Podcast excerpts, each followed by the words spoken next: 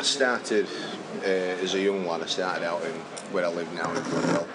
Um, my dad was one of these who did umpteen roles at the cricket club, wore every single hat. He was a groundsman, chairman, secretary, treasurer, you know, you name it, he did it. And I used to just follow him playing. He used to play um, every week. He played Saturday, Sundays, midweek. I don't think my mum were too impressed with him, but um, I used to go everywhere with him. So it was it was inevitable I was going to get him. But we had quite a cricketing family. My grandfather played cricket, my uncle played cricket.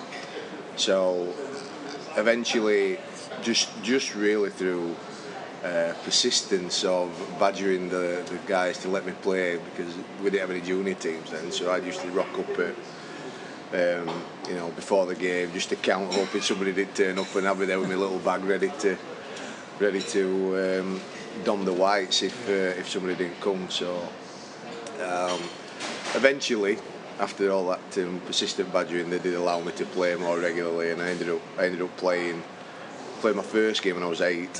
When I was eight years old, but I ended up playing quite regularly when I was about 10, 11, 12. And then the natural progression was um, if if you were good, you'd go and end up playing probably Yorkshire League cricket, and Barnsley was our closest team, and I got picked up really by Barnsley Cricket Club when I was about 11. I started playing for their junior sides, and then eventually progressed and uh, played uh, played for Barnsley Cricket Club when I was uh, 15. Um, at the time, we'd got a, a wealth of really talented young players. I remember I remember our like school's representative team for Barnsley contained three international players you know, four county players. It was just, you know, we were such a dominant side of Yeah. players like Alex Morris, Zach Morris at the time, were really you know, prolific cricketers in, in the country.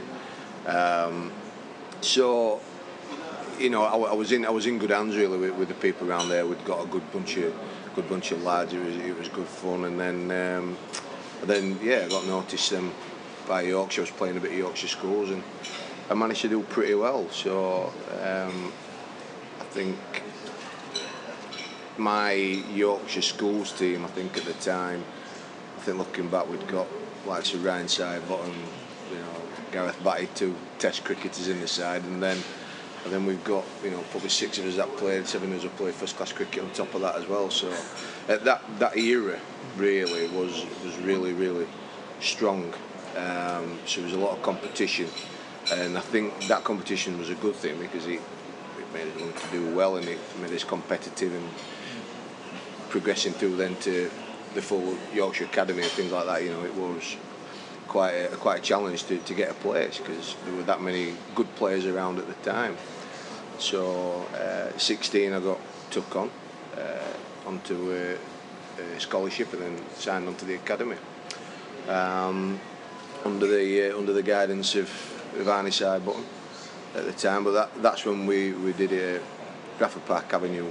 When when I was 16, um, I got the opportunity to go to Worksop College, uh, private school, and at the time, my education was probably teetering on either going straight down or not doing anything. It was just it was a bit on the, a bit, a bit on the rocks, and at the time it was a, a full scholarship, which was just too good an opportunity to, to miss. So my parents um, and me decided that you know this could be a great opportunity for you to get a good education and, and to and to go. So I went. Um, in hindsight, I'm not sure that was the best for my cricket um, at the time because I had to spend half a season playing college cricket and half a season and come back and play for the academy. Um, I think my progression at the time I was doing really, really well at 15, 16 and then probably up to 19, slowed down really. I don't think I was progressing as well as what I should have been. Um, a lot of other players at the time probably leapfrogged me a little bit and got more opportunities. Um, th- no fault of anybody, just just how just how things went. So when I finished college, um, that's when I probably my game probably improved a bit then, and uh, and got took onto a junior pro. But I think probably come a bit disillusioned with my own game. Whereas I was always a batter when I was a young lad and bowled a bit of spin, and then as I got a bit older, my spin bowling started to take over a bit more. But the competition at the club at the time was, you know, really, really strong. Who were the sort of players at the time you were vying for well, a place with? At the time, we had a, a seam attack. Um, that was spearheaded by Darren Gough when he wasn't on international duty, and then you'd got Chris Silverwood, Matthew Hoggard, Paul Hutchison, Alex Wharf, Gavin Hamilton, Craig White. Um, were then backed up by there were Richard Stemp and then there was Ian Fisher, there was Jim Middlebrook, Gareth Batty, Rich Dawson were just knocking on the door. So the the, the competition for places was quite immense and I always remember I, I managed to get in the in a, uh, into the squad for a game against Sussex and I was I was I was never going to be playing. I, I knew that, and but I was ended up being 12th man for the for the duration of the game, and uh, I remember Goughy just whispering at me and he said, "I'm not sure there's a future for a spinner at this club." And I was like, "I said, I think I think I agree with you, pal. Uh, I think I agree with you." So you know that was that was just them. But I mean, at the end of the day. I, you, you look back and you saw that those bowlers, I mean, they were all world class seamers. So I was thinking, God, how am I going to get a game in front of them? So, I, you know, opportunities are limited, but but I played I played the second team and probably didn't do as well as what I should have done. Um, didn't quite stack up the runs as, as well. I got a lot of 30s and 40s and, and got out.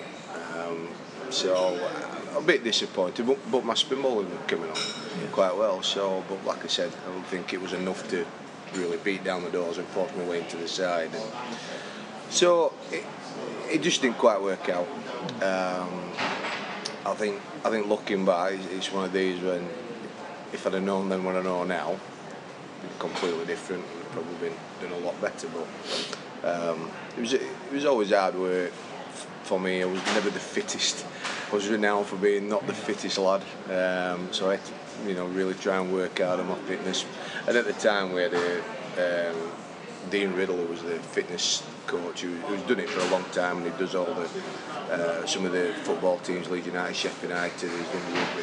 And Dean tried to take me under his wing and put me through my paces. He was, he was brilliant with me, but I think he was fighting a losing battle at the end of the day. so did, did quite did quite get there. So so that was it. Yeah, that was it. It just didn't work out. I suppose moving forward to your role now, so you've got a role with the Yorkshire Cricket Board as cricket development manager for North Yorkshire.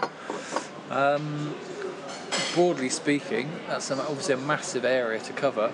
Um, what's the role entail, um, and what are the challenges for the county? I suppose as you see them. Well, the um, the role really of the development manager is to is to work with cricket clubs in that particular area. In North Yorkshire, we've got 215 affiliated clubs affiliated to the Yorkshire Cricket Board.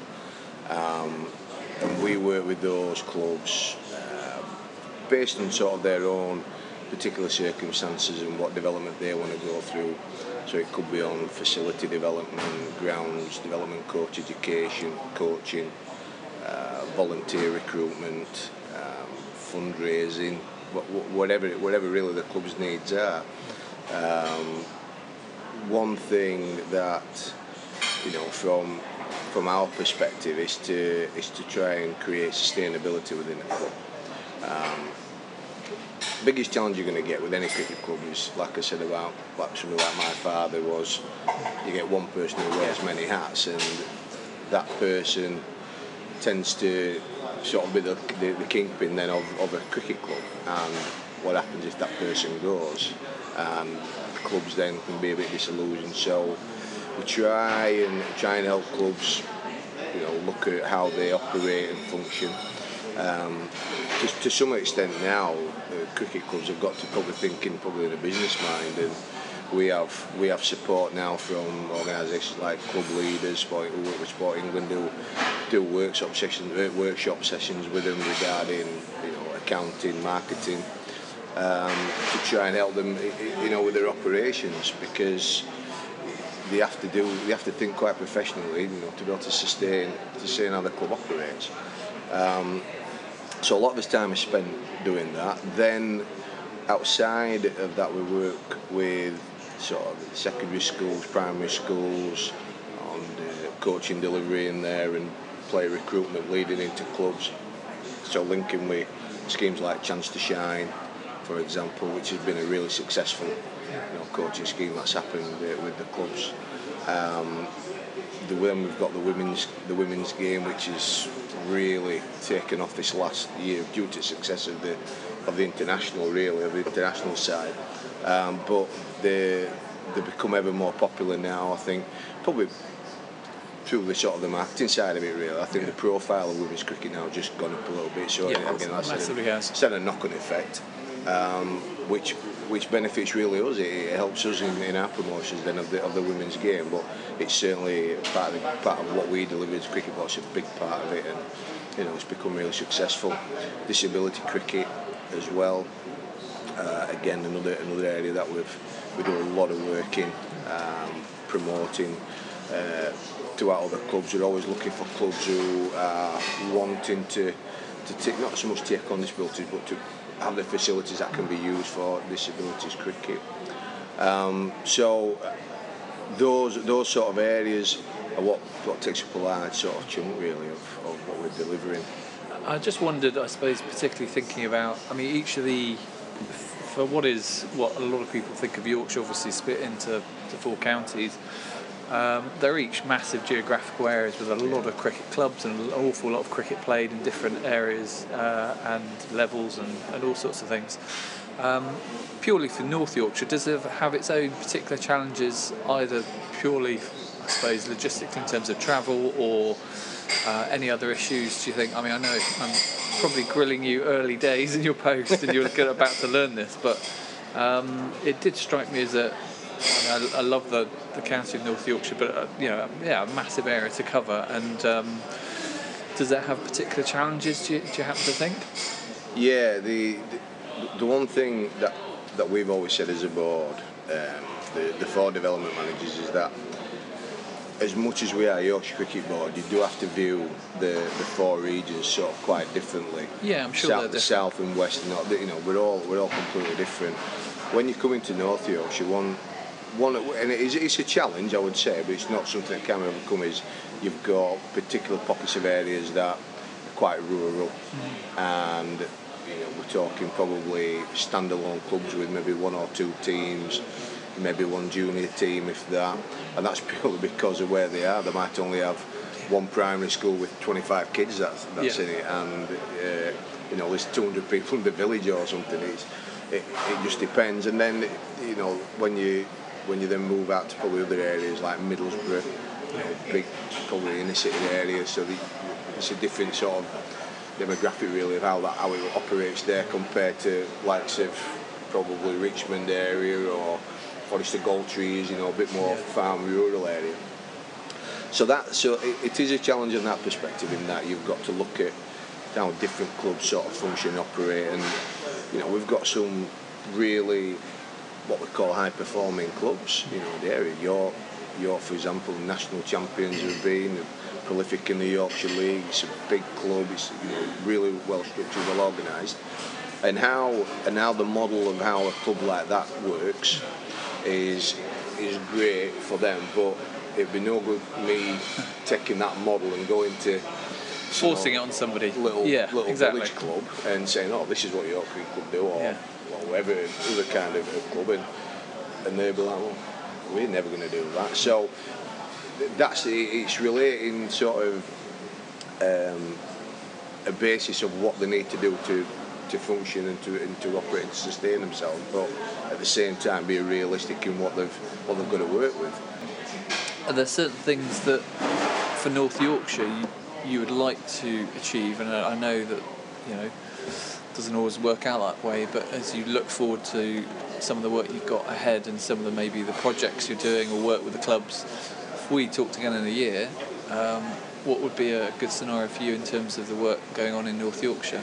What are the kind of key things that you'd like to have happened or pushed on or know, started even, I suppose? Well, one of one of the big things at the moment is this focus from from a national perspective is on player retention, participation. Um, as we've probably learned over the last year of Sport England, you know, we're under a lot of pressure because people are falling out of not just out of cricket but out, out of a lot of sports and trying to get more people back into the game. So for me, this, especially this next month coming up, we've got his national player survey coming out again.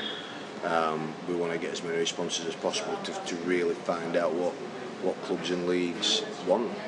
You know, for them to, to be able to uh, keep the players that they've got, maybe attract new players in. And for me, probably in a year's time, it's hopefully we've we've seen that sort of players have been retained, the numbers haven't gone down. We might have seen an increase in, you know, people playing the game, whether it's playing league cricket, Saturday league cricket, or they're playing other formats. You know, whatever that could be. But would like to to be able to see, uh, you know, for me personally in North Yorkshire, that it's in a, a healthy position that that clubs are functioning, operating, you know, really, really well, and yeah. are managing to sustain that um, that quality of. Uh, of how the of how they're working. So, you know, hopefully, that's that, that's where we're going to be.